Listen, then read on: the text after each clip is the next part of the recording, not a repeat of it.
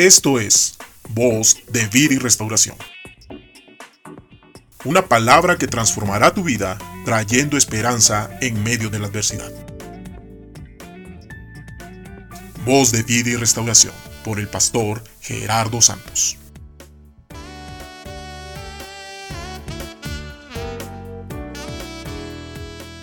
En esto hemos conocido el amor, en que Él puso su vida por nosotros. Primera de Juan 3:16. Es mejor un amor vencido que una victoria sin amor. Dijo esto un filósofo ateo con respecto a Jesús que murió en la cruz del Calvario. Nadie, en efecto, puede negar el amor manifestado por Jesucristo hacia todos los que tuvieron un encuentro con Él. Alimentó multitudes, curó enfermos, echó fuera demonios. Y encontramos en la Biblia que Él anduvo haciendo muchos bienes a pesar de su incesante abnegación, tuvo que constatar lo que nos dice en Juan capítulo 15 versículo 25, sin causa me aborrecieron. Los que se habían beneficiado de su gracia y de sus cuidados le hicieron sufrir los más crueles ultrajes y luego lo condenaron a una terrible muerte. ¿Y acaso podríamos concluir por ello que su amor fue vencido por la maldad de los hombres? No, pues fue precisamente su amor el que dejó que lo maltratasen. Cuando una tropa de soldados llegó para detenerlo, la única frase que pronunció le cerró la boca. Cuando Jesús dijo, Yo soy, retrocedieron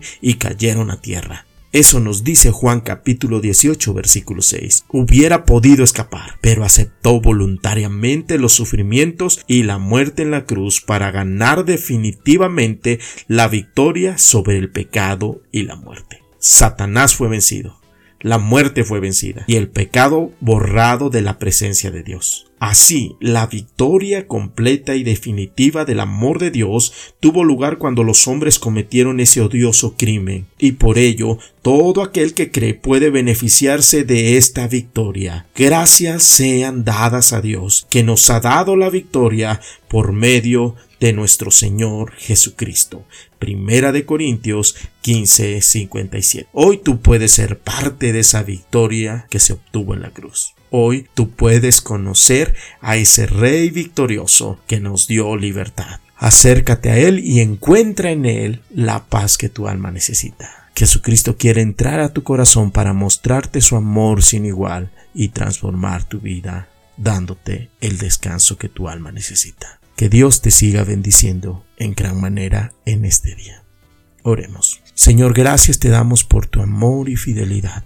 Gracias por amarnos aunque nosotros no éramos dignos de ese perdón. Tú nos amaste y nos perdonaste. Y aunque somos pecadores, tú nos acercas a tu presencia a través de ese sacrificio que en la cruz obtuvo la victoria sobre la muerte y sobre el diablo. Gracias por la paz que nos das cada día. Te amamos. Amén.